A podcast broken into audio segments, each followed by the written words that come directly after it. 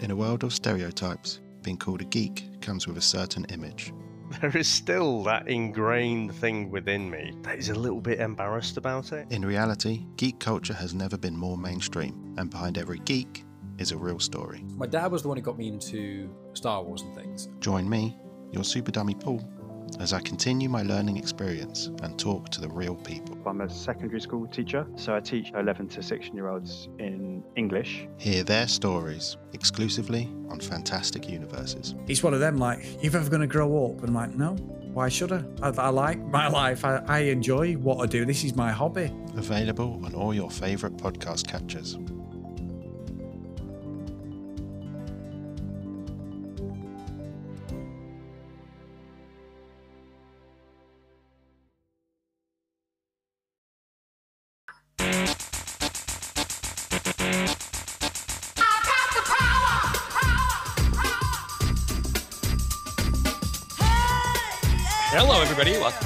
Episode of Indie Comic Spot, the show where we do a deep dive into an ongoing series of graphic novel from a company other than the Big Two. This show is the best of the rest. And today, I'm joined by the best, one of my permanent co-hosts on this very uh, on this very show, and my co-host and on Seasons Greetings, all the way across the pond. JAC, how are you, friend? I'm good, friend. I'm good. Yourself? I feel good. I'm excited about today. I feel like Mm. both shows, this show, the one we're doing today, and the one I'm doing next week with your sister, I Mhm. feel like I'm cheating on Matt Lloyd. Oh. Well, he very nicely messaged us, didn't he, to say He he's did. excited about it coming out. is. So Absolutely, yes. I can't wait to hear what he has to say. I'm sure he will have we'll have notes. There'll be Mm. feedback from Mr. Lloyd without a doubt. Um, so yeah, because this week I'm going to do we're going to do Project Superpowers, Mm. um, which you know there's other people involved, but let's just all admit this is an Alex Ross vehicle, and Yeah. as it should be. Mm. he, he'll probably get some airtime today. I Um, think he might, yeah. yeah, and then next week with your sister, I'm doing Josie and the Pussycats. So it's all back Mm. in time. We're going, we're going deep. We're going deep classic comic cuts, but these are technically indie comics. And so, Yeah, yeah. and I can only thank Matt for for when he came on my show the first time. We did Pep Comics, which Mm-hmm. was like the Shield, which became Cap. You know, like all these. But we did the first appearance Mm. of Archie. So like he, it's all him that I got started to love this stuff. So this is on him. This stuff is super cool. So um, the Project Superpowers is from Dynamite Comics Mm. um, which was created by Jim Krueger and Alex Ross. And there are other people. They're Mhm. good too. Um, Doug Klabula and Stephen Sadowski are also there. But when there's an Alex Ross book, you're like, oh, there's other people involved. I forgot. Um, let me ask, because you own these, is was it Alex. Ross that you were like, what's that now? Yeah, I think so. This was deep into my like back into buying comics monthlies um periods. So what late to 2008? Think around that sort of time, yeah, yeah. it? It came out in 2008, and then the first volume that we're going to cover today. Mm. And then there was a break, and it came out again in 2009 and 2010. Yeah. That sounds about right. Because when I was reading back through them, I actually did them all in a day yesterday. Um, there was quite a lot of advertisements within the comics, and I was thinking like, oh yeah, adolescent radioactive black bat hamsters. I was reading that too. Yeah, yeah. I think it was the boys that probably advertised this within um, the page of the boys where I first saw Project Superpowers. But absolutely, it was the Ross art which made me think, oh, what's that going to be? Um, and of course, you pick up issue zero. I don't know if it was the same for you, but issue zero was like a, a pound. It was like an It was free comic book day, wasn't it? Here. Oh, for you guys. I thought so. Maybe So- it was. I don't on remember. my I on didn't. my copy, I don't know if you can see oh yeah. Oh yeah. There we go. Yeah. one dollar. Um, so yeah, of course you're gonna you're gonna try it out for that, aren't you, with the artwork and the and the price that price tag? Yeah, and I think it was a wraparound cover too, so it was all it was all enticing you in. Yeah, As it would. The cool Mm. thing about this, and this is where you know Matt Lloyd comes. 'cause He's talked about this on his show a little bit. This Mhm. this series in particular. These were all the superheroes who were public domain superheroes. Mm. So in the publishing world, and it's different in different countries. At some point in time, the copyright goes away, Mhm. and it's just free. So like this year is the year in America the Great Gatsby lost its copyright. oh wow, So okay, you know the Fitzgerald family no longer owns the Mm-hmm. co- so anybody can do whatever they want. So it's you know Mm. credit to Baz Luhrmann that he made that movie when he still had to pay for it. Mhm, mhm. He could have waited. he could have waited a few years and been like, yeah, I can just. I mean, you look True. at the calendar, you know when it's going to be. Now the other How thing How many is, Gatsby's are we going to get? Oh, we're going to get a ton. There's going to be a ton, and uh, there's no doubt about that. And it's like Robin Hood. The reason they keep making Mhm, Robin Hoods, mhm. and there's only a few that are good, but they keep making them because it's free. Mm. And so what they did with this was they decided to take these characters that cost them nothing and they could do whatever the Mm. hell they wanted with them. So I think it's really clever. Um, and I'm sure people who who didn't I shared a, a review with you guys uh, uh, in our Discord from somebody who posted a Goodreads review about this, gave it one Mhm. star because all these characters have already been created. And Yeah. it's like thinking that these characters were ripping off all the modern day characters. And they're like, uh, yeah, yeah, nope. yeah. Um, you might want to check your facts before you publish. right. Yeah. Not that's that's funny that you think the internet is all about checking your facts before you publish. Good point. It is not at all. So yeah, so so these are, but obviously these aren't the original stories, but these are the original characters updated for the modern day, Mm. set in modern day. So it's very clever and very smart. Um, and it was a nice love letter to classic comics because we're all only here because these things existed, even though, Mhm. unlike that unfortunate Goodreads reviewer, we may not know. We, we may not Mhm, know, like we know, but not everybody does know. And I think listening to Matt's show really, you're like, Mm. oh shit, I had no idea that was a thing. Yeah, You know, absolutely. And it's so it's and I read this before, obviously long before Yeah. I was getting back into comics at, at this period. So yeah, absolutely. And so yeah, Matt did his episode, didn't he, on the um, Death Defying Devil yeah, yeah. hmm or Daredevil as he was called back then. And actually, um, Scott had done a show last year or the year before on um, the son, I think, of the of the creator, or like somebody connected to to the um to the writer, hadn't he? And delving Yeah. into like the, the making of the character. So all these worlds that I can and actually it was only when I was listening to Scott talk about it, and I was like, Hey, oh, hang on, that's and then Matt again reminded me again. Yeah. like, oh, hang on, that's that's that guy. yeah, pretty cool. I know, but it is it is fascinating to think about that. You know what I mean? I I'm always on the as a as a writer yourself, and we're both writers. You you want to think that your work, if if you are successful, Mhm. you know you can take care of your family down the line. But the also the argument is is that at some point art needs to just be out there, and Mhm. that if the if everything is held behind a paywall forever, then it gets lost to time. I think that's Mm. the argument. And so, like the Internet Archive, which is one of my favorite places to go, and that there's tons of cool shit in there. And then, and Mm. and if you go to Matt's show, you can go to the to the uh, comic museum, which is also free, and it's just register, and you can read all these old strips that people have. Mm. There's no copyrights, so it's important that the copyrights go away because if you if they don't then something is literally just going to be locked in a vault for no one to see and i'd rather a hundred years after the person wrote it we can still get access to it than that person's great great granddaughter making making some money Yeah, yeah, agreed. yeah so and if that- you're going to do something as fresh and I can't use the word original, but if you're going to put a fresh spin on it like this does, then it's I'm sure nobody's complaining about what they managed to do with these characters, i would hope not i mean i think it's other than really that one guy on Goodreads. except for that one it's like i can't believe you're ripping all these people off you're like oh boy. oh well so anyway, so uh, that I think it's great. I didn't read it in when it came out. I got it as a Mm. collection, and that's how I found it. And again, thank you, public libraries, for having collected works. And um, that's so for me, and of course, Hoopla Digital, the unofficial sponsor of this show. Uh, I, I do think that uh, it's really important that that these things are out there and. Mm. This is the proof. This is the place. and This is where I kind of want to start with you. This is the place, in my opinion, where high art and low art come Mm, together and prove Mhm. that all art is art. Mhm. Um, because when you think about, and this is when Matt and I talked about the 10 Cent Plague book, people were really, you know, bashing on comic books for being, you Mhm. know, they're, they're lowbrow, whatever. And I think obviously anytime you have Alex Ross involved, you have to throw that that phraseology right out the window. but regardless of whether it's him or the original artists or whatever, it's art is art.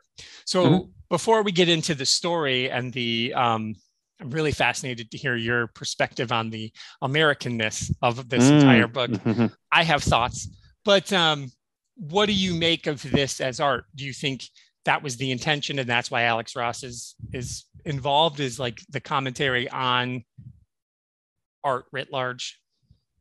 Yeah, I think it's it's equal parts a love letter, isn't it, to perhaps things that inspired him or inspired all comics writers, I suppose, as well as um, a modernization because the characters that, that come back out of the urn are altered in some kind of way, aren't they? So it does help to reflect kind of how time has changed. And obviously, there. I mean, I don't, I don't know that well, but I'm assuming their looks are kind of updated as well.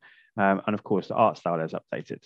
Um, so yeah, I definitely think it, it's an attempt to maybe reignite an interest in that, the same as Matt's doing on his show, is to get people to think about where their favorite characters have come from, um, to appreciate the origins, and to understand that we shouldn't write them off and we can still do something with them and we can bring them up into into the modern world and, and make an interesting story with them. Yeah, agreed.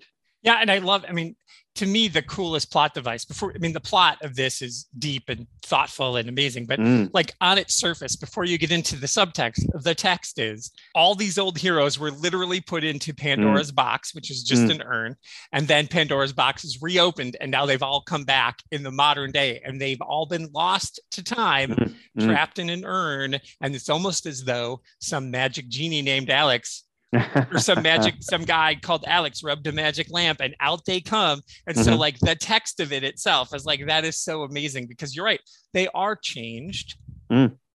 but they've been trapped in stasis in theory but that's the whole point is that they really haven't nothing is ever static right mm-hmm. that idea that you're always changing even if you're put on ice even if whatever when you come out of it you're going to be different no matter mm. what. Everything changes us. But also it's just like so the text of these characters have been hiding in plain sight. Yeah. You could have had access to them anytime you wanted but you just didn't know. And it took these two you know took jim and alex and dynamite to put this together for you so that you can learn about mm. the original daredevil. And, yeah, yeah, and the yeah, origins of of you know you, there's the Silk Spectre ish character here, you know, mm. that Will Eisner, I'm sure, knew all about, you know. so there's no doubt about it, you know. And so it's just, it's just, it's spectacular. And I just think, like you said, it is a love letter. And I, I, I think it's important. Um, whenever anybody wants to say, oh, comic book is low art, you always have to, all you have to do is show them Alex Ross and they'll shut their mouths, right? Yeah, sure. he's, yeah, he's special. He is. Mm it's weird. I don't know enough about him. I follow him on Twitter because like every Friday he'll just put out a picture that he's working on, and you're just like, mm. you know what, man? Thank you, thank you for giving that away for free yeah, every day. Um, he is he is. I, I, I can't for people who don't know who Alex Ross are. First of all, what are you doing? You're missing out. How do you describe what it is that he's doing, and why is it so special? Um, it's a good question he's he's almost photorealistic in a way, isn't he? Or not photorealistic, that's not the right term. It's like his characters are characters isn't even the right word. How, I can't even verbalize it. You know, these creations are they're, they're kind of real, aren't they? They're, you know, they exist, they exist on a page. I don't know. I don't know how best to describe it. They're they're not drawings. They're paintings. At all. Yeah, they're paintings, but but they're even more than that. I'm not really sure I have the right words for it. They're they're fully realized characters. I think is the only is the best way I can put it. It feels it, yeah, it feels lived in. Like mm. my favorite thing he does. You know, of course, my favorite thing he's ever done is Kingdom Come. Others will say it's Marvel. Marvel's. I, it's a coin toss just because I was re- I'm a DC guy first, so I think that's mm-hmm. why Kingdom Come for me. But I loved the, the lived in nature of what he mm-hmm. does. Mm-hmm. Is that the suit doesn't fit snugly and you can see a wrinkle in the glove that you've pulled on and you can these people it's almost like the joke in the original x-men movie it's like what did you want spandex mm-hmm, mm-hmm. and you know instead of like the leather because they're all wearing the leather because we'd all the realizations of comic books except for christopher reeve and adam west have not been in spandex they've all been leathered yeah. or body armored or whatever and mm-hmm. say what you will about what Adam West did, but you know what? More power to him. No body shaming for you, Adam. I, yeah, yeah. I, bravo no, to no, you, no. man. You wore spandex and you went for it. Mm-hmm. And uh, Christopher Reeve, obviously, you're just he was just a specimen, so he could do whatever he wanted. But yeah. um, but it's it's interesting because now all the superheroes, all the characters playing the superheroes, they're all jacked up, and they could mm-hmm. wear spandex, but they don't. They still wear this Mm. and it's i actually think it's like from alex ross it's like we see Mm, alex okay. ross because it's so fully realized like you said Mm. it's easy to just be like well there's our storyboard let's just make our characters look like what he's doing because he's Mhm. he's showing you what it would really look like if batman were real Yeah. that's what he would look like he'd look like Mhm. this big brooding guy in ill-fitting clothes because he's got to Yeah. move around Mm. you know It feels like he's taken. Yeah, there's so many different worlds that are combining, aren't there? There's the classic stuff that you know, as this comic run shows, he's inspired by. There's definitely a lot of Watchmen, I think, in his work, and where and what they're doing with Watchmen was trying to pull that more into the real world, weren't they, as well? Um, and then there's that kind of like the, the costumes are often really bright and colourful, aren't they? So there is that kind of you know Spider-Man pop art.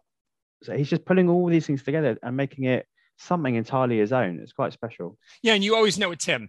He's one of those people Mm. when you see it, you're like, you know, there's just some artists that are that way. Like I studied Mm-hmm. some art history. I probably would have been an art history minor in my undergrad, but that doesn't exist.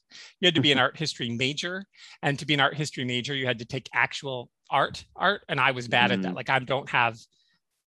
I would fail. I'm like I can't not graduate because I can't pass, you know, my sculpture class. So I just Yeah. I just took a lot of art history classes just for funsies.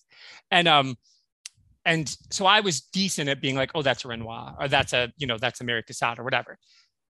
With comic book artists, there's a handful of them. Mhm. It's not as many, but there are a handful where you're like, oh, that's an Alex Ross. He's one of those where you look at Yeah. it and you're like, oh, that's a Jill Thompson because of the watercolors that she does. Like you Mhm, just mhm. know. Um, and so I think, I think he's one of the first people probably in my memory, Frank Mm. Miller and him, Mhm. that I knew for sure who it was just from across the room. I'm like, oh, that's who's drawn that. And I think that is a testament again to him. And I think he inspires everybody who's come after him to, to do. And I don't think he'd want, because like you said, he's borrowing heavily. He knows Mm, what he's mm. doing. I think good artists are, are knowing what came before them. Mhm. Yeah. And he's just, this, I mean, and cle- this- clearly he's not afraid to, to show or admit that, as this comic proves. Yeah, yeah, he's he's something special and it's it's you know obviously his work takes a long time which is why he doesn't do every panel Mm. um unlike kingdom come and marvels where he does every panel there's Mm. just no way he could keep up i mean it, it those books take forever to do and so in order for this book to do what it Mm. to come out he was the art director and you can tell when he's touching things up but i i i do say and i was making fun a little bit of the of of doug the, the doug kalubla the the inker uh, or the penciler and Stephen uh, Sadowski is the inker. Obviously, they knew what they were getting into. They're Mm, like, mhm. we're going to make stuff and then we're going to let Alex do whatever he wants to it. And so they had to give up their own art style. So I Yeah. think that says a lot about them as artists. They're like, we just want to play in your sandbox. And so this is as as much as that's another meta thing. Is this is a love letter to old Mm. comics? Their work is a love letter to Alex because they're getting to to mime him. It, it has Mhm, to mhm. it has to be in his oeuvre, as it were. or The book doesn't work. Mm. And I'm learning more that, you know, the more I'm getting involved in all the different podcasts that, that Comics in Motion put out and listening to Matt, and I'm learning more and more all the time about that kind of era of artists emulating the named artist. Um, so that's been a really interesting, different perspective reading at this time and looking at the names at the front and thinking, you know, who's done what and, and, and whether you can notice it. Because Carlos Paul is another name, isn't it? That's throughout all the different um, comics as well, with like you say, the the art direction about Alex Ross. And I think probably I was naive enough not to have even noticed on the first read. Yeah, Like we 15 all were. We were all just thir- caught up. 13, 15 years ago, whenever it was. Yeah. Yeah, yeah. Um, oh, which, for sure. Because you know he does every cover. And so he's Yes. setting the tone. It's kind of like, as we are English teachers, you know, the, the title of the poem matters. Is the Mm, title of the mm, mhm. poem like Emily Dickinson, where it's just the first line, First or, is the, yeah. or is the title of the poem actually the first line? Like, is Mhm, it a mhm. different line of the poem? And so the cover art can set the tone. I mean, we all bought comics the first time because of the cover. Absolutely. Yeah, yeah, yeah. what and so the cover art is setting the tone for everything it's like a really good opening credit scene is the Mm. cover art so it's really eh, you know so they knew what they were getting into and again like you said it's just layers upon layers it's so good i just can't um and this concludes the we love alex ross portion of the show because we could do that for another 45 minutes and then It's we wouldn't talk true, about the yeah. book at all um but there's generally we save the art till the end. But when it's an Alex Ross book, you got to Yeah, it's it's front and foremost, isn't it? yeah and, and and again it must be you know he seems really like an, a decent fella uh, you never hear anything bad about him Mhm, uh, mhm. which is good you know and it's uh you know, there's a handful of i'm because he doesn't do much work anymore jenny Frison is my favorite working cover artist if Mhm. there's a jenny Frison, i mean that's how i i mean it was gail simone writing jenny Frison doing the cover of those Red Sonjas and you're just like wow who cares who's doing the I better get inside? Who cares? Whatever else it is, it could be stick figure drawings. Gail's writing it, Jenny's doing the cover. Bought, sold. So anyway, you know, there's just there's a handful of cover artists who just have. You think of the Sandman run, the importance of cover art on every Mhm. Sandman was Dave's painting. Those were all paintings too. Those were like three dimensional too, right? He did. Mm, mm. He like stuck stuff. on- I mean, do you think somewhere all those original Dave McKean artworks? I mean, exist? imagine what they're worth if that's true. because some of them aren't paint some of them have stuff stuck to them they're man that's just something to think about and there's a blank spot I, on my I wall wish you, I wish you had that in your garage somewhere. yeah yeah yeah. retirement just- fund. no shit. Oh my god can you imagine? Really? Let's get into the story. So what happens in this set we're just going to do volume one uh Yeah. issue zero through seven um of of project superpowers. And essentially it's it takes place in the time that it is in 2008 um there's this guy the fighting yank and turns out named.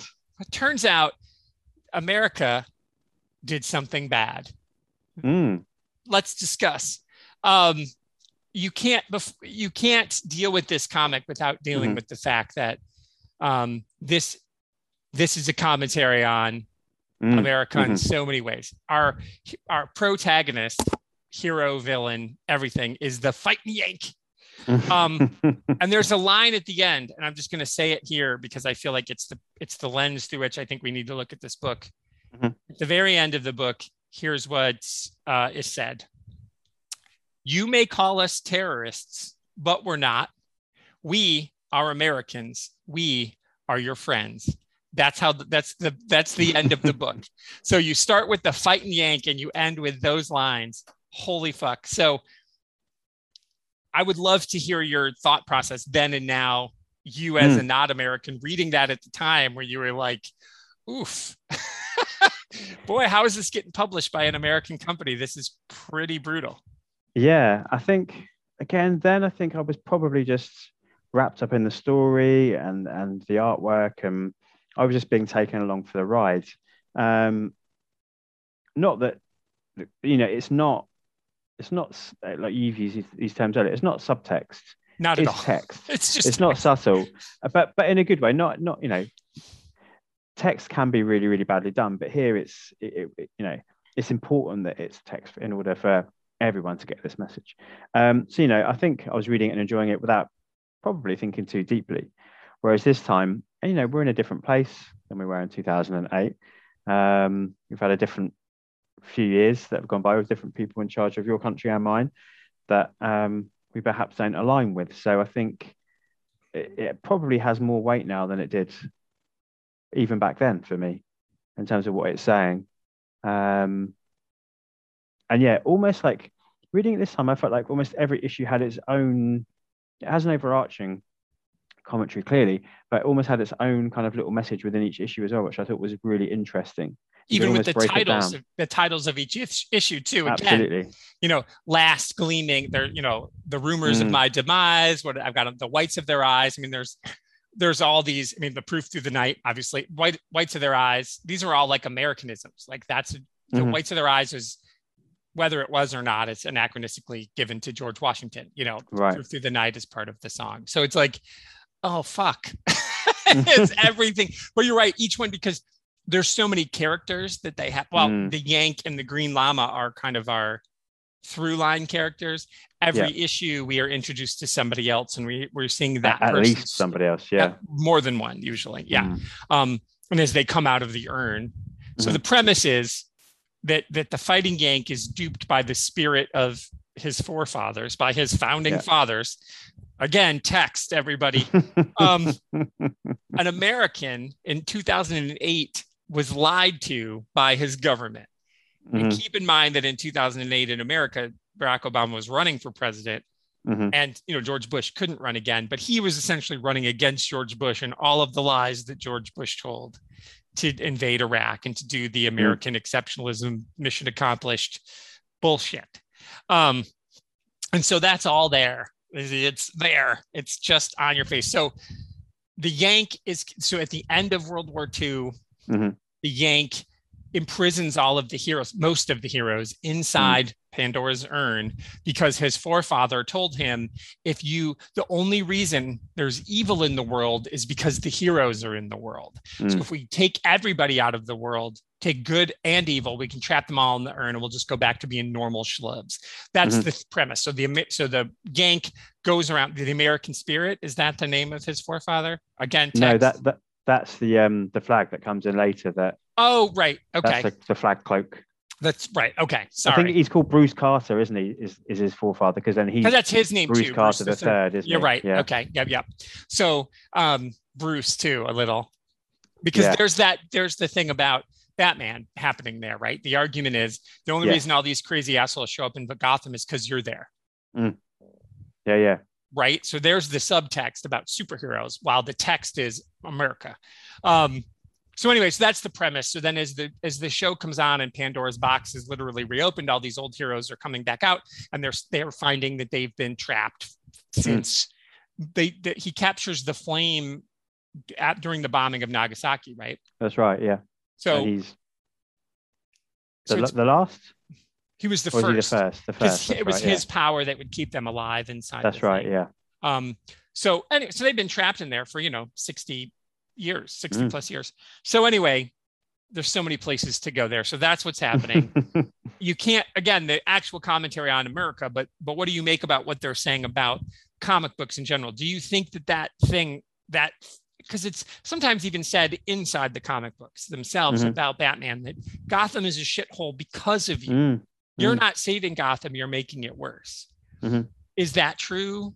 They're clearly saying that it's true in this book that that's the but then it's a big lie, right? That's Mm, it's a mhm, lie. So mhm. like this other Bruce Carter the first is saying you good heroes have made the villains, but then it comes to find out that's not true. That the world needs heroes.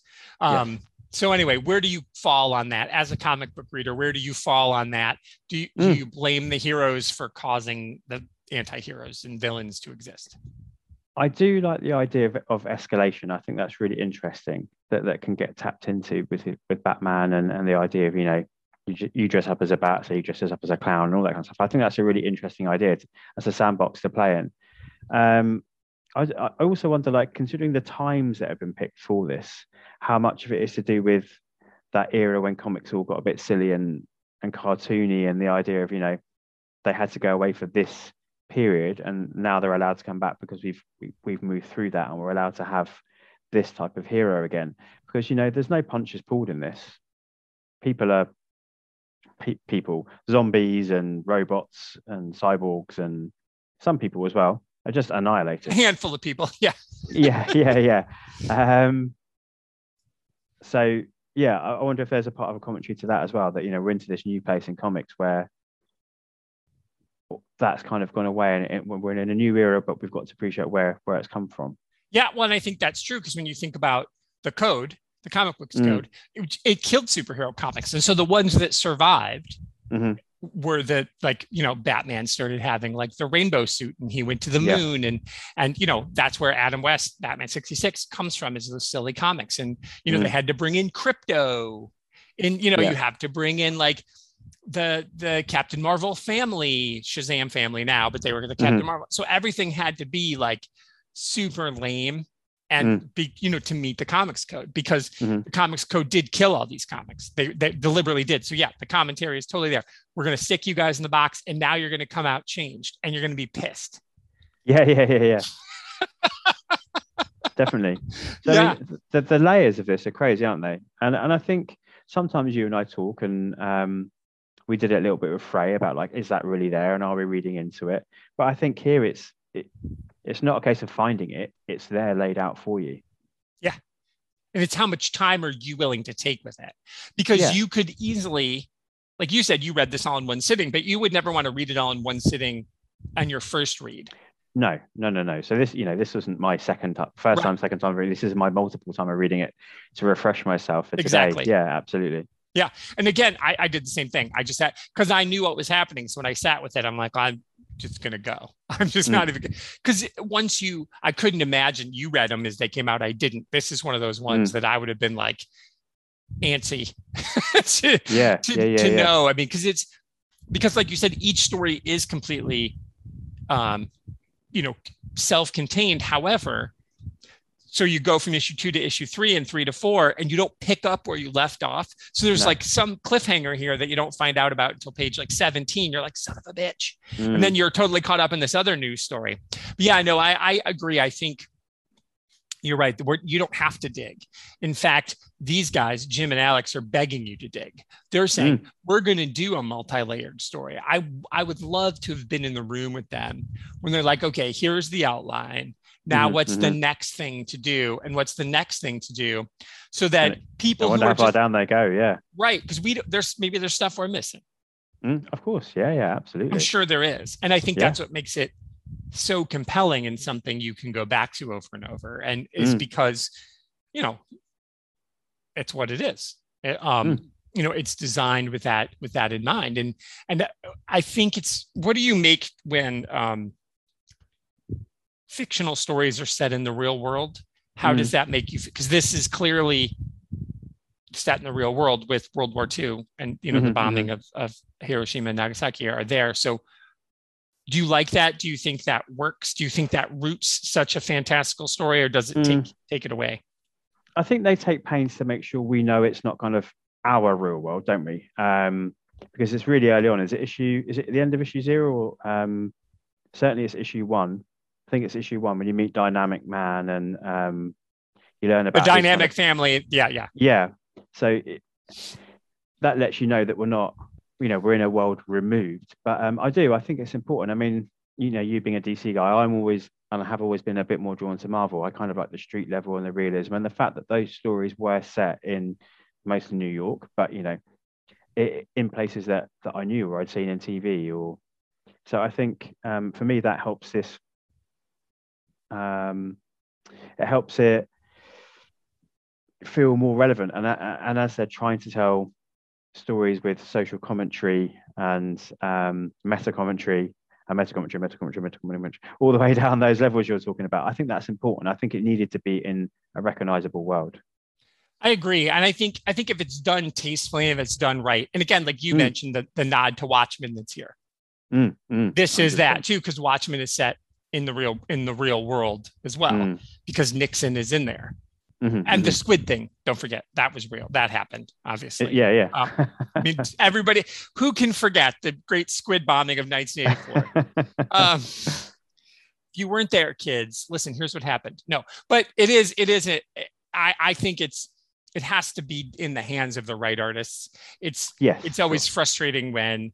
Um, you know, some. I like historical fiction. I, I like to read historical fiction, and I think, but there's shitty historical fiction too. You're Mm. like, oh, you can't make this person your character. Like one of my favorite works is is Abraham Lincoln Vampire Hunter. Did you ever read that?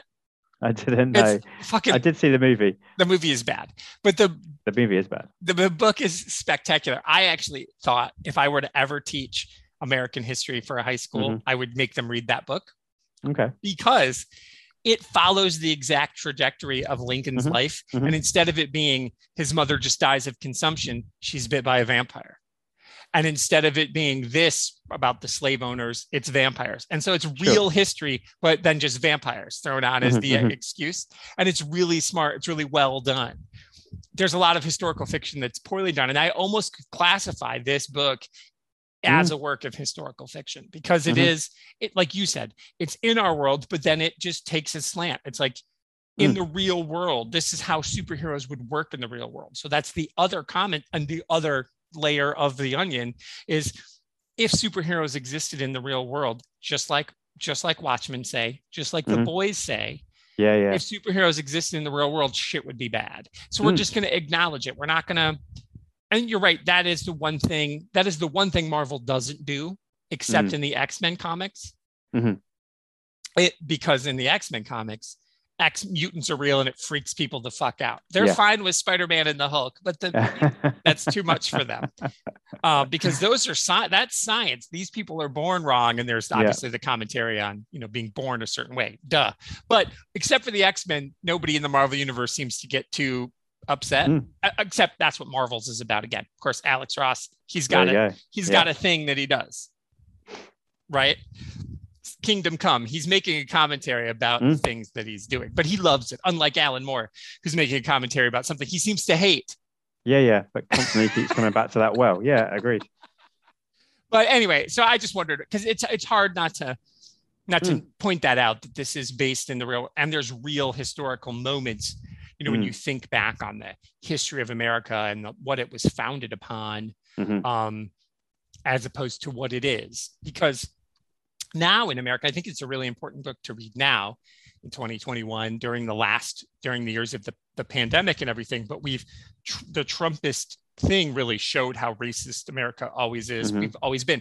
There was this thing like, oh, they elected a, an African American. We're done. Racism over. You're like, why did you? Why? How could you think that? And of course, it it's proven not to be the case Sadly so. unf- unfortunately. And so I think it's really important though, because the com- the conversation we're having, and I don't know if you guys are are having this conversation about the taking down of statues and the renaming of buildings. Is that a thing that's Mm. happening there? There seemed to be like a like it started, and then we had like one very British. We had like one incident where a statue was pulled down, and it was like, oh, maybe we shouldn't do this then, and everything went quiet again. So, um, as far as I'm aware, no, I don't think so. Because it's, it's, a big conversation for you, is it? oh yeah, well, it's Columbus Day in America Mhm. right now today. It's our holiday, so there's no mail being delivered, so we can honor a person who didn't actually discover a country that was already inhabited by other people, but in fact, he did bring disease and alcoholism.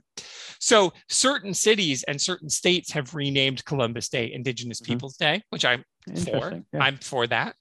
Um, other people are super pissy pants about it, and um, Mm, of course. some there's been statues of Columbus that certain cities have just covered up because they're like, we're just Mhm. gonna don't look, don't it's the wizard, don't look under there. Um, but it is to me, this is a fascinating time to be reading this because you know, people are like, well, does that mean we need to take down all the statues of Washington and Mm. Jefferson because they were slave owners? Yeah. Yeah, that's okay. I'm okay. I'm okay sure, with that like yeah i'm not pretending that um, washington and jefferson weren't slave owners. They were. Um, they were willing slave owners. They're like well washington freed all his slaves when he died. Ah Yeah. we're supposed to pretend that was good? What are you talking about? He was an old man when he died. Mm. and so he was well aware that slavery was wrong because he was friends with john adams and benjamin franklin who were abolitionists all the way. But because you know it would have been hard on my farm but when I when they died, that's fine.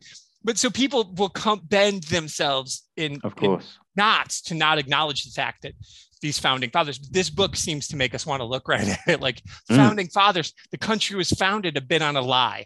All men Yeah, yeah, aren't yeah. created equal because we have slavery and women didn't get the right to vote until 1920 in our Mm. country.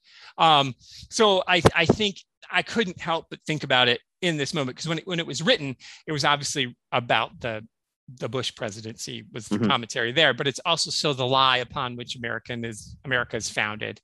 Um, like Yeah. Lee and I say all the time, we're like, well, listen, if we hadn't fought so hard, we'd have universal health care because we'd all still be Right. British.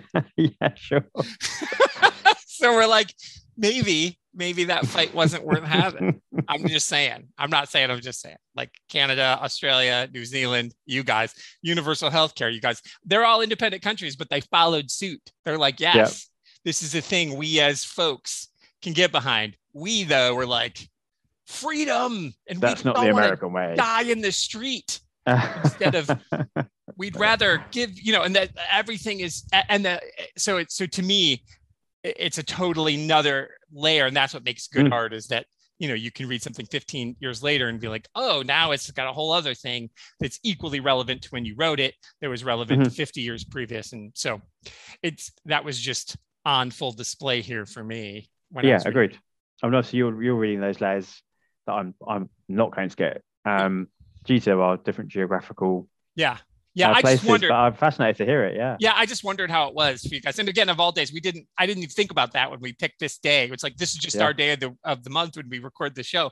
We happened to be on Columbus Day, and I was like, oof, Couldn't have worked out any better. could not have worked any better because you know. Well, and I think too, it's not just there's always ugly layers, right? There's the history Hmm. is ugly, yeah, yeah, and I as we as we did in the Mouse Book Club, Mm. you have to look honestly at your history. You have to be truthful. I mean, everything isn't sunshine and roses in your country's history too. No, no, you know, no, no. any country that's probably been founded by rich white guys, something bad happened. Mhm. Right? Other and- than those rich white guys, yeah. Yeah. right. And so that's a tough, and these are rich white guys telling this story. So I Yeah. appreciate that too. Uh, that this was, this was, you know, people like liberal snowflakes and whatever. Well, fuck right off. You know, sometimes Hmm. you just have to tell the truth. And I appreciate art that tells the truth. And and you know what? That's for me. That like we say, there's all these different social messages and there's meta commentary all the way through, and everything you're saying makes total sense. That is the big takeaway I think from this entire volume is owning your past mistakes, whether it's um, you know your own personal generational link, which it is in this story for Bruce Carter the third, um, or for you know for other characters, like owning what's coming before and then doing the right thing to make it better. That's the, total takeaway of this book, isn't it? I think. Yeah, and that's what Alex and Jim did. They're like, we're own these characters have been stuck in a box. Let's get them Mm. back out there. Look at how cool they are. Look at how cool Daredevil is. He's so Mm. fucking cool. I mean, seriously. Look, and say what you want about his weird, you know, kind of plaid costume, but if that guy, he's silent and he's got Yeah, yeah, boomerangs. If he was standing in the corner and I'm the bad guy, I'm shitting my Yeah, pants. Absolutely. More so than a crazy guy in a bat suit. That's scary. yeah, yeah, yeah, yeah. but he is terrifying. Mm, I mean, I love his design, and I love yeah, what Alex he's does. with amazing. Oh, and they all are. They're all. Mm.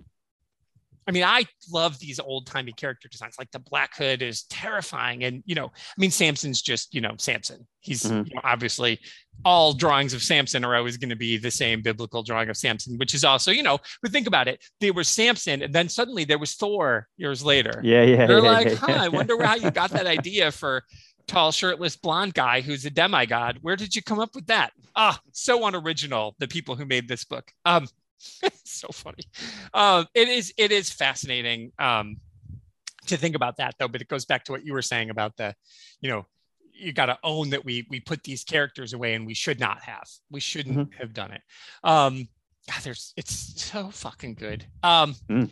what do you make of i've got i've got thoughts i've got more thoughts um i want to talk about the f troop a little bit and i would like to talk about the fact that the dynamic family are robots those both Mm. of those things are on my list and of all the things that i am willing to to skip those are the 2 i'm unwilling to skip because i really want to dig into those um in some way did you have thought do you have a place you'd want to go first or thoughts so the F troop are the zombie soldiers, right? yeah yeah mhm. Yeah. Well, I mean, again, you know, we're not having to dig deep to get the commentary there, are we? No. Um, and as a big fan of Universal Soldier too, you know, I'm, I'm up for this idea of reanimated soldiers. No, I think it's brilliant, and I think um, the way that it's the, the, the way that it's given to us is obviously initially it's the the horror of the idea, which I think we would all agree if we've discovered that would be true. Um, but then again, as we've been all the way through the book, it starts to to put in some layers about the idea of like, well, they knew what they, you know, they kind of signed their their life away for however long they choose to extend it for, and they joined up to the army. That's really clever. And yeah um, the idea of you know, simply you know, a soldier blindly following orders, um, like a zombie is there. You know, again, th- there's so many layers that you can go to. Um, the overwhelming numbers of them as it uh, as the big epic battle comes towards six and seven is really clever, and that's when they combine forces, don't they? With the um, what are they called? The, with the dynamic. Um, the police little- the police corps The- yeah, they've got a special name, haven't they? Um, the, uh crusaders the Crusaders, absolutely. Yeah, the dynamic Crusaders. yeah yeah Um, so again, you know, we're not using subtlety here to tell this story, but what we are doing is doing something brilliant. Know. It's so good. Yeah, I think there's a term called stop loss. There was a movie called Stop Loss. Did you yeah, see it? yeah. Okay. I did. Yeah. Yeah, yeah. So because you're you, I figured I was like movie. I know you'll know that because I mean you know, I've seen that's the film a- version of anything. well, but but that's not a term that necessarily exists in other countries. So Yeah, that's why I hadn't that heard of it before the film. Yeah. That's why it's important. So the so if you guys haven't seen the movie or haven't turned turned uh, heard the term, stop loss is actually a it's an insurance term. Like you know that's where it comes from the business world. But the military Oh, okay. started using it. Stop loss was essentially during this time in particular Mm. when when so we you know 9-11 happens in america and uh, and you guys and new zealand and australia and the world is behind us let's go into afghanistan Mm. because history tells us sure that'll be easy to do i mean nobody's ever had any trouble fighting a war in afghanistan before if only there was a book or two about that but there isn't Mhm. shockingly we and the internet isn't out there telling us all the dumb things let's go invade afghanistan. So we do that and we think we're on the righteous whatever. Two years later america decides we're also going to invade iraq because we you know again your government aligned to.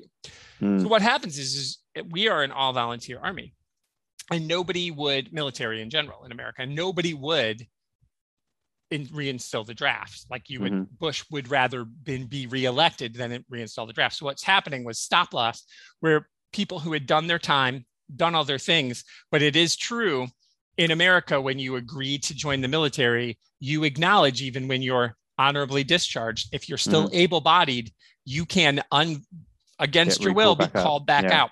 So that's what happened was there weren't any more volunteers because if they had just stuck with afghanistan I, th- the military there was a two-year push. And then when Mhm. we invaded iraq everybody was like uh, what? No i'm not signing up for that Mhm. So the numbers dwindled. So all these people who volunteered and signed up to do their four years and go to Afghanistan were then and the stop loss casualties and sent to Iraq. So I, you couldn't help but think that's what Mm. F Troop was, right? And it's just like again, text, Yeah. zombie army. You didn't. You signed your life away. You're a killing machine. We don't care about you as long as you do Mm. the thing. And it's not for a righteous cause. I think that's the. I think that's Mm. the big difference. I think with Afghanistan, most of the world felt like it was, even though we knew it was going to. I mean, I knew. Anybody who's read a book knew you weren't going to win there. The Russians were Mhm. like, "Really? Did you guys? It was just 20 years ago. Did you not?" well, I guess at that time, 40 years ago. er, No, it was 20, 2001. It was 20 years ago. We just lost there.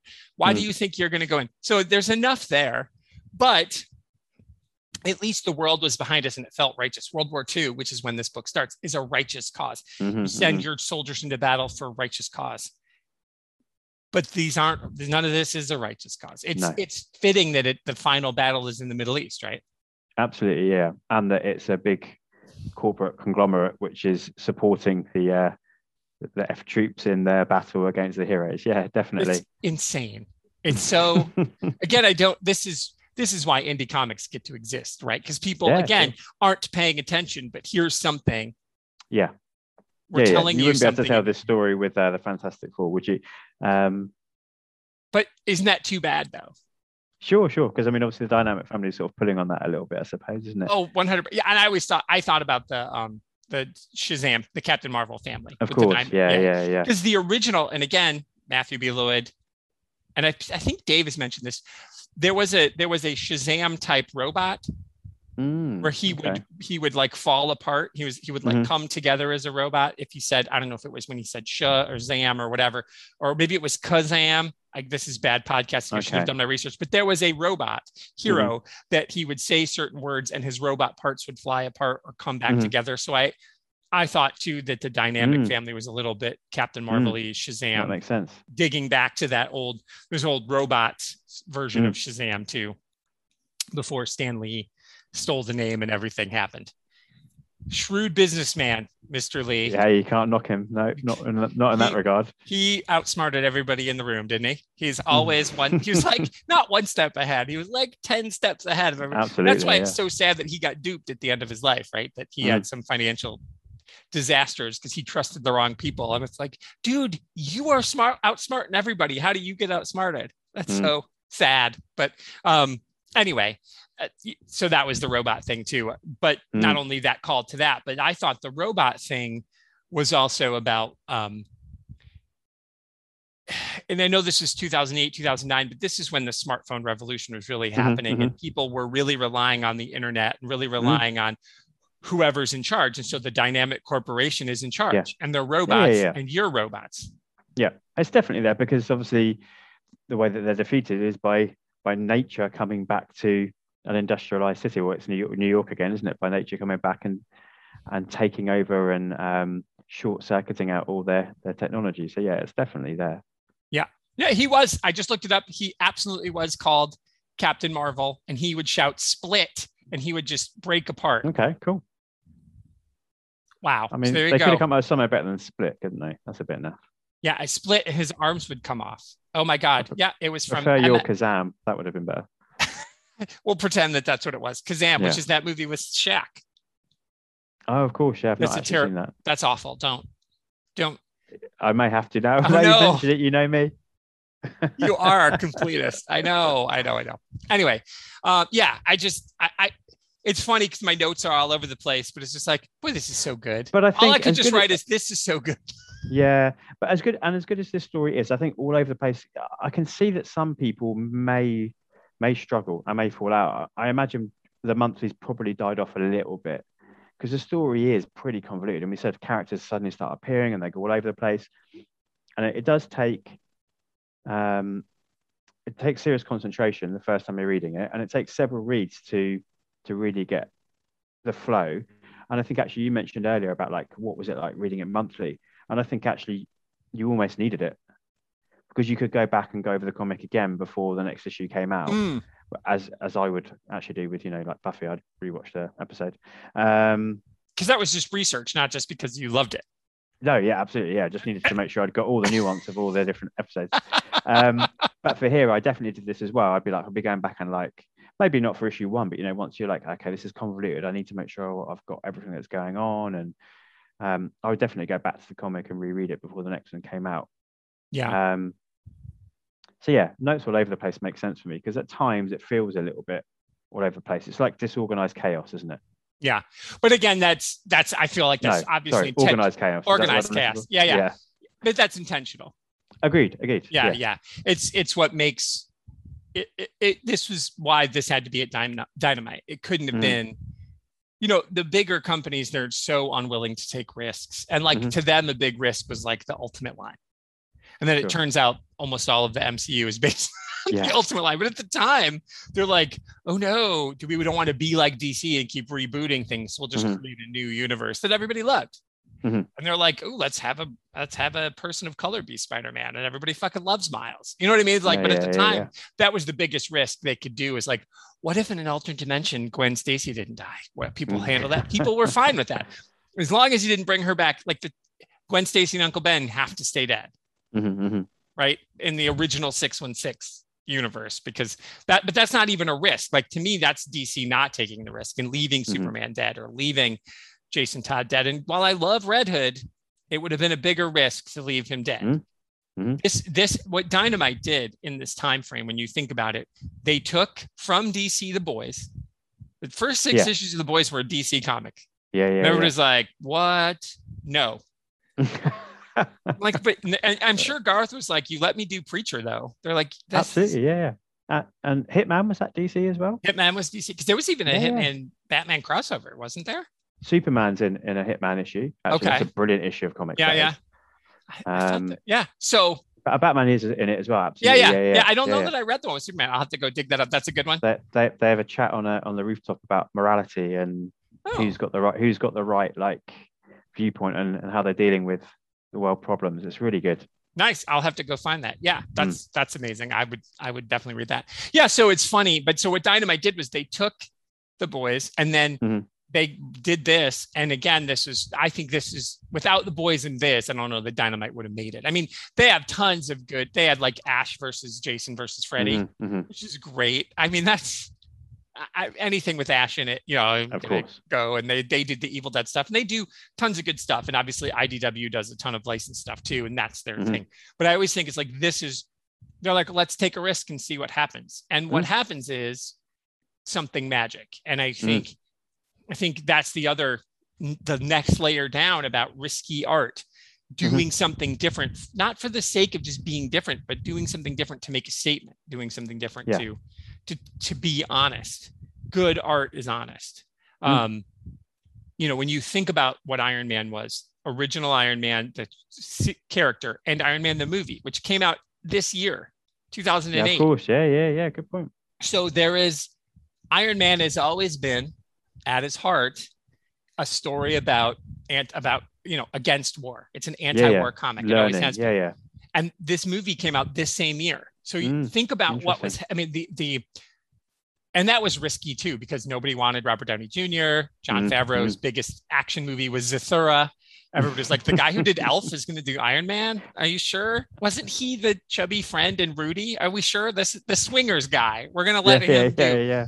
um, Ah, he's money, baby. he is money baby and he he knew it though He did know it. Yeah. he did know it because he said we need robert downey jr for this role He that was on him he knew what he was doing yeah um robert downey jr owes him a lot of money is all we're saying he I owes think, john I- favreau I, think Favreau's doing all right from. he's doing know? totally fine but it's crazy to think like that was It is, yeah. but it was marvel studios because marvel studios hadn't had a hit Mm. in a while Mm. i mean i personally love ang lee's hulk but most people don't marvel studios wasn't doing anything No. and so they they took a risk and look how the risk paid off and now they're Mm. playing it safe they're finally finally with phase four Mhm, mhm. you know with with obviously shang-chi and now the eternals coming out and you know they're they're going to start taking a few risks but for a while they were not Yeah, sure. they were like we're making a good bazillion z's of all the dollars we're not going to take a Mm. risk but 2008 was a time for comic Mm. book people to be like let's take a risk and so i i appreciate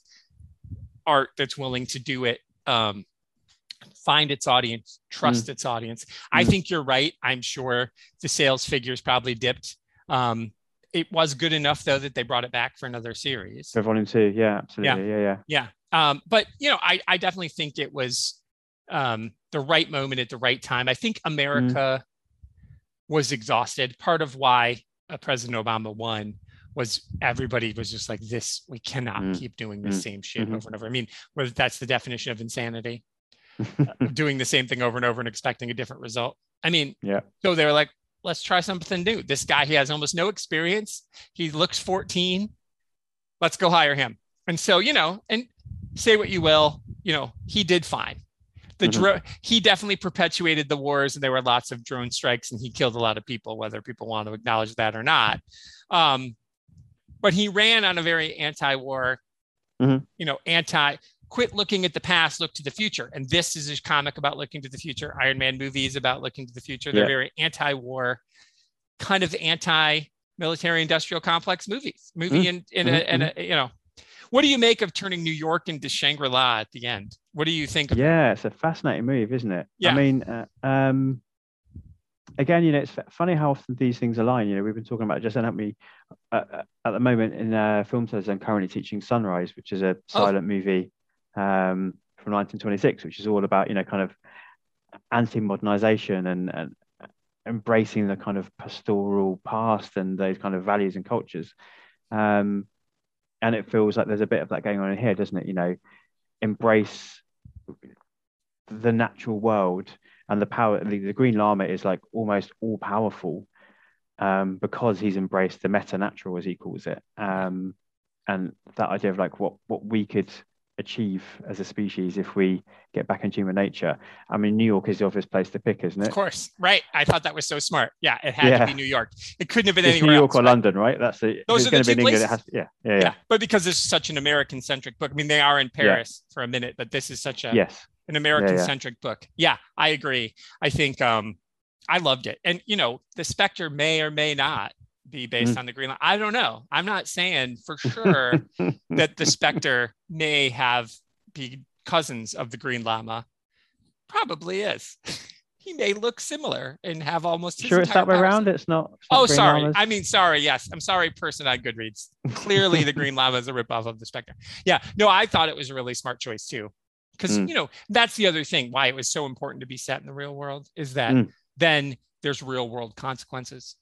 Yes, yeah, yeah, and it Yeah. looks, of course, it looks. Let's come back to the looks. It looks amazing. The artwork of with with um, you know, the the, the big uh, like world tree. Is that what it's called? Like those things, like the world Yeah. tree it's growing out of New York, and how the Empire State Building's been entwined by like leaves and vines. It's beautiful. Yeah.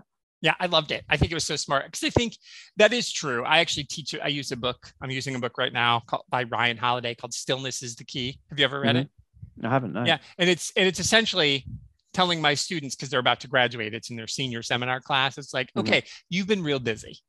You've been working full time. and You've been going to school full Mhm. time. Now you've earned your degree. Let's let's appreciate it before we Mhm. just like jump off the next cliff. Um, so I make them read these books about deep thought books in their final Mm, class nice. because I want them to think about what all this was. You Mhm. know, because my semesters are seven weeks and they're adults and they're working and they've got kids and they've got a lot of shit going on. So it's like Mm. I I want them to, br- and of course, while I'm making them read three full books in seven weeks. So it's not like, so it's kind of a weird dichotomy Yeah. there. But I love the ending where it's like, but it is terrifying. That line that I read at the beginning is the line Mm. Green Lama says at the end, and that's terrifying. You may call us terrorists, but we're not. We are Americans. We are your What's the, friends. what's the difference there, Tony? What's the difference? I don't know. That's the conversation, right? That's the exact conversation. Yeah. Oh, it's stressful. Um, I mean, I was one of those people. So at the when 9/11 happened, Mhm. George Bush had like a 97% approval rating. I was in the three because I was like, hey, um, I don't know if you know, but you were just president when Mhm, when mhm. this happened. So Mhm. why are you getting a heroes party when you were president? And like, I'm just saying out loud. yeah, not- yeah, yeah. you know what I mean? It's like everybody's like, he's the he's gonna save us. But like, but if you think of that in a different way, like if you make it Mhm. a smaller situation and you're the manager of a Wendy's, Mhm. and while you're the manager of the Wendy's, um, it got robbed. And you stood there, like you knew, like you heard from the previous manager, hey, there's a good chance that on this day, or not on this day, but there's a Mhm. good chance there's these people out here who are gunning for you. Maybe you should pay attention to them and you're like, everything will be fine. It'll be Yeah, fine. yeah, yeah. And then you did nothing, and then your store was robbed. You probably would be fired. Yeah, I think you would. Yeah.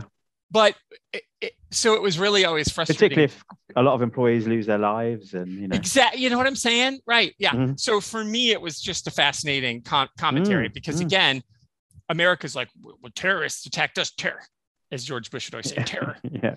and uh and so it was really frustrating to me to sit and watch everybody Mm, go like mhm. saber rattle and be stupid and not like just take a take a minute and why did i'm not advocating what those people did but why did they do it why did the Mhm. terrorists attack america what did we do to them first this was not unprovoked we all of you dumbasses think it was unprovoked because Mm. again all you were concerned about was who got voted off the island on survivor which is also important and fun and you know there's nothing wrong with wanting to enjoy art and you know and reality tv and whatever you want but you still have to Mhm. read the front page of the paper too right and so it's really or not even the front but sometimes you got to read the sixth page that's where the good stuff yeah. not yeah, yeah, know, yeah, yeah, not yeah. like this Not not, the page sensational. yeah you got to read the, the real ugly story that it's like like today on page six of my local paper because i get my local paper was a story about why the elections in iraq aren't going to go very well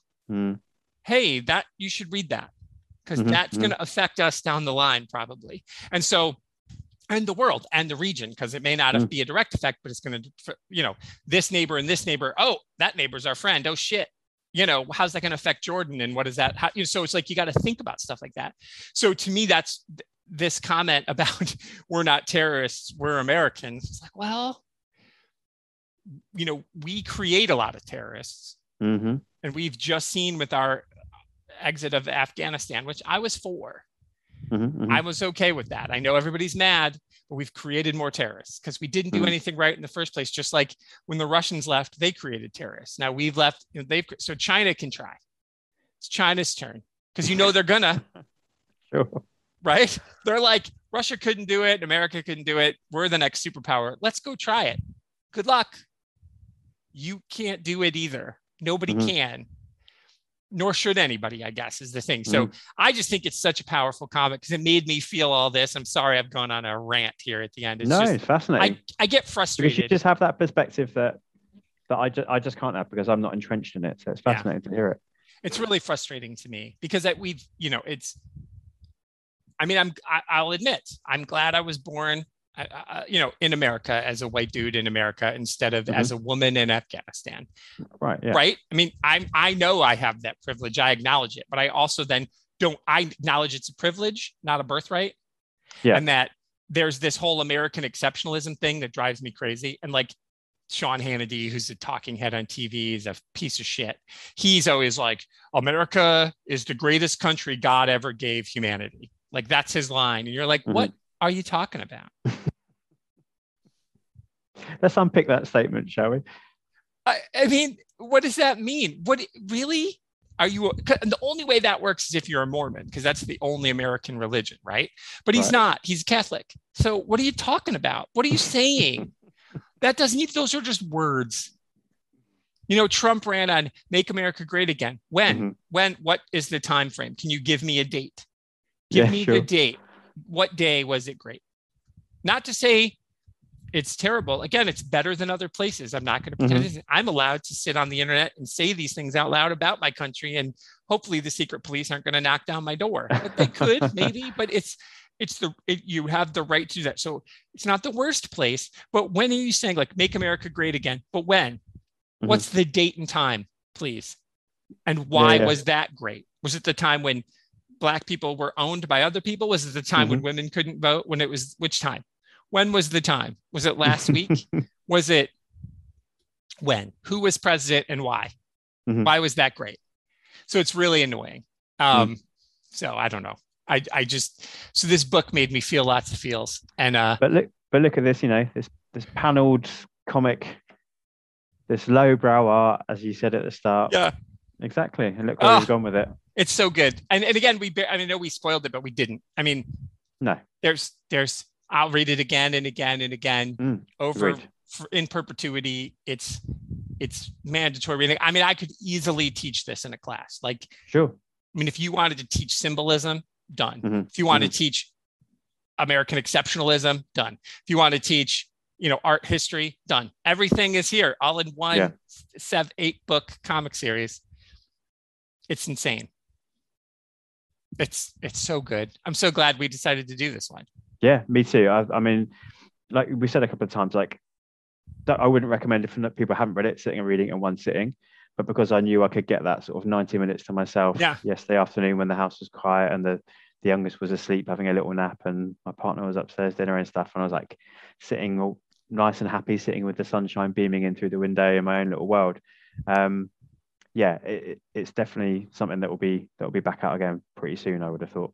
Yeah, for sure. So who's it for? Who do you think besides nerds? I mean, who who do you who is the person you're going to try to convince to read this who you know hasn't read this? If this show Mm. hasn't convinced them, who are you going to be like, "Hey, you should read. You're the person who will get this." Mm. What's a good question that You knew I was knew coming. was coming. ah, who is going to read this? I mean,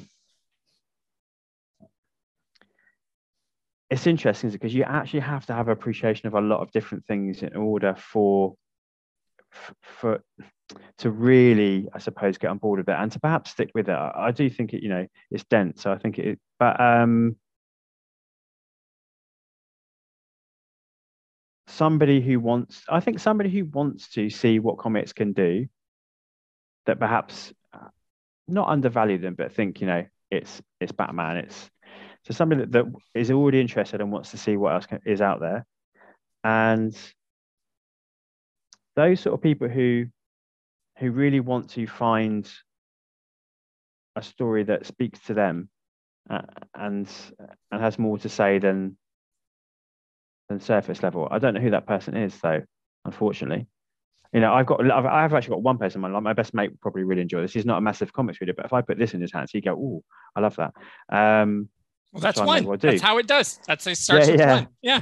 But no, I Um, think that's I think it I think you're right because it is such a it's a hard it's a it's a heavy read. Mm. It's layered and it's not it is not for the casual fan. But I think somebody who is a who isn't a comic book reader, but who is a historian, somebody who is a history buff would get this. I think Mhm. somebody who is who under whose eyes are open a little bit, who's like Mhm. understands, like who acknowledges your own privilege. It takes somebody who's Mhm, like, mhm. I know what I am, and I ac- accept that as a privilege, and so it's okay for me to comment on it. Like I'm Mhm. not, I'm not a butt hurt. I'm sure there's a lot of people who read this and their asses were chapped because this Uh, yeah, pissed yeah, them off. Or they missed the point. We're like, yeah, that's right. Americans aren't terrorists. yeah. Americans. I imagine there's a lot of yeah, yeah. There's a lot of boys missing the point. I imagine going on with this. Yeah, Unfortunately, it's always boys, isn't it? Dumb Yeah, yeah. boys. Same boys who also are thinking Homelander's the hero. exactly what I'm thinking of. Yeah, yeah, yeah, yeah. Absolutely. And they you know, wear- they want to be like Tyler Durden or yeah, and yeah. they think Frank Castle's a hero. yes, agreed. Yeah, yeah. Or they think Frank Castle likes the police. My favorite is when you see like people who yeah, are like yeah, yeah. in America, there'll be people who will be like at the, you know, the Blue Lives Matter is the thing that's happened. Ugh. Mhm. So there'll be, of course, what do we say? What is this? What is this movement? Where people will be at the Blue Lives Matter movement and they'll have Punisher stuff on. I'm like, Yeah. Are you sure about that? Uh, he's going to shoot you just as well as he is. That I, I, mean, bad I think, guy that you think is going after. I know, I don't know what you're thinking. Um, I don't think Punisher is a big fan of the police. If he did, No. if he was, he wouldn't need to be doing what he's doing. uh, subtext sometimes is missing, but again, to us, Mm. it's like text. It's right there. Yeah. So I think just somebody who's willing to to be have an honest conversation about their own history. I think that's really important. I think that's why Mhm. we did Nouse, right? You got to have an honest conversation Yeah. about stuff. It's got to be uncomfortable sometimes, and because if everything is always comfortable, if everything is always just Mm. echo chamber, then you can't learn. And that's actually to me like one of the detriments of having so much choice. It's like Mhm, choice is great, but right, the psychology says if you go in and you have two choices, you're going to be happier than if you had 30. And we're Right. at this point now where it's like, I just would rather go watch Angel than try whatever new is on. There's too much on. I mean, Sure. part of season's greetings for me came from Mm, me pitching it to you saying, like, I'm going to rewatch Buffy anyway, because I can't, there's so much I feel mm, mm. panicked almost like there's I don't know what's good. There's too many choices. Yeah, yeah, so yeah. right now there's so many choices. There used to be, you know, in our country, three channels and three newses, and they they did the news. And there were seven newspapers, major newspapers, and every town had a paper and they did the news. Well, now it's like you there's these three million people are going to watch this one news channel and that's all they're going to watch and so Mm. therefore it's an echo chamber so that whoever says something in the morning by the time it's the night it's news because you're Yeah, reporting on what somebody said on your morning show on your own Mm. network Mm. that's not news but to the people who didn't watch the morning show Mhm, they think mhm. it is they're like oh did you hear like you're just reporting on your own bullshit what are you saying? Because it's like all it takes is the morning host to say the president's doing a great job. So by the time the afternoon host is like, Yeah. people are saying, so by the time you're done, now, now five people have said it. So sources close to this network say the president's Sure, doing sure, a great yeah. job. You just made that shit up. So I think people who are willing to be aware of that, you know, and I think Mm-hmm. that's what I'm saying. Sometimes choice is too bad. There's you need to you're you're going to be blind. You can be Mhm. willfully ignorant because you're like, Mhm. I'm informed. I watch the news all day, but you watch the same news. You watch the same yeah, yeah, yeah, yeah. the same history books. So, you know, people like this book, uh, people who love Malcolm Gladwell stuff, I think would love this book because like that's his whole thing is like pay attention. So I think I think that'd be good. I'm a big fan of him too. So I think that would be a I think people who like him. So Mhm. I got all I got all on my soapbox for this one. Sorry, friend. Um less No, soap, no. If la- people enjoy it half as much as I did, then um, it'll be a good listen. less soapbox next month. Although we will be talking about mental health next month. We will Um, indeed. Yeah. I feel like there's going to need to be a reread and a rewatch of something else before we get to our next one. Is that true Yes. for you too?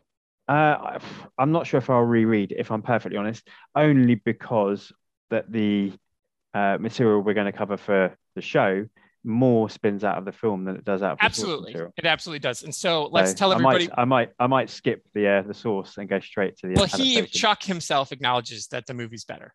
he does. Yeah. And it is. They knew how to Fincher was like, let's cut this whole scene and it'll be Mhm. better. And he's like, "That is better.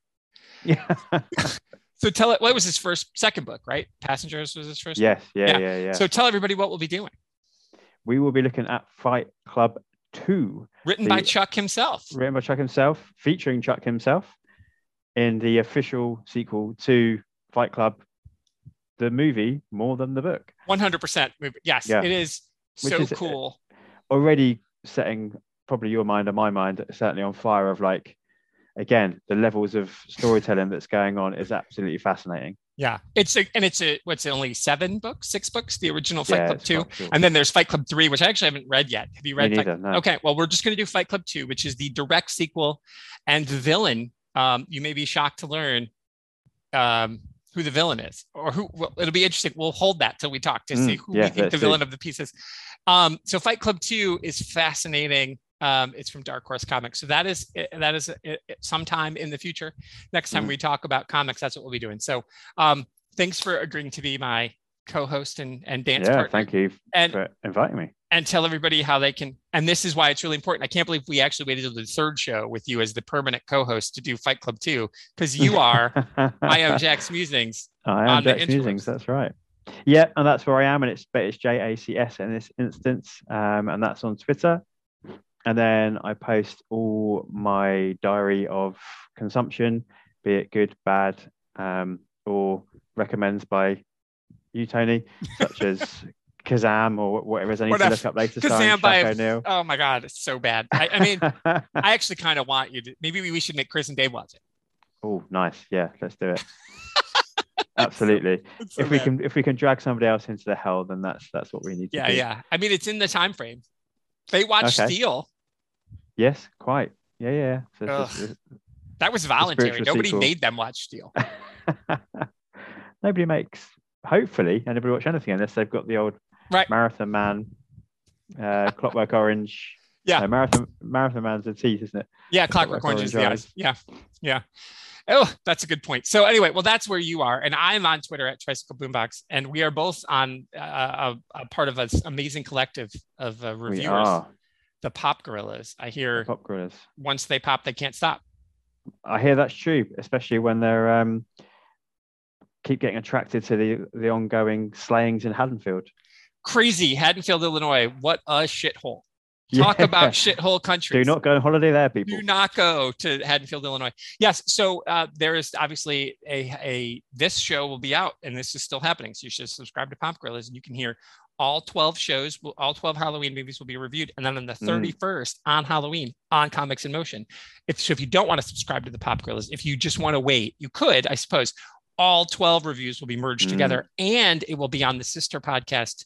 VHS Strikes Back. So on Halloween, Pop Gorillas will be everywhere. you cannot escape us No, you can't. And once you pop, you can't stop. So that was amazing. So um, I haven't decided what the song will be. Something awesome, powerful, something power. I don't know. Is there a yeah song? good good shout um i've got the power I've Okay, got bye. the power By Snap. Okay. yeah why not All right. Totally. That's amazing. That'll and that'll I'll play that. That'll be have people have heard it at the beginning. And now they'll know that we've figured it out at the end. So Snap, I've got the power. And we'll see everybody next time. Thank you, my friend. take care Bye.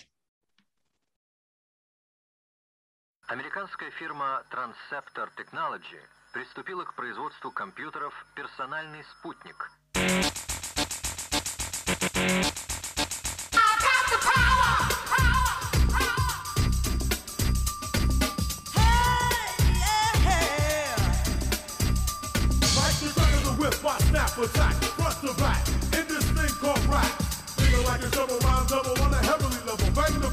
Turn up the trouble, radical mind day and night all the time. 714, flies the line. Maniac, radiac, winning the game. I'm the lyrical Jesse James.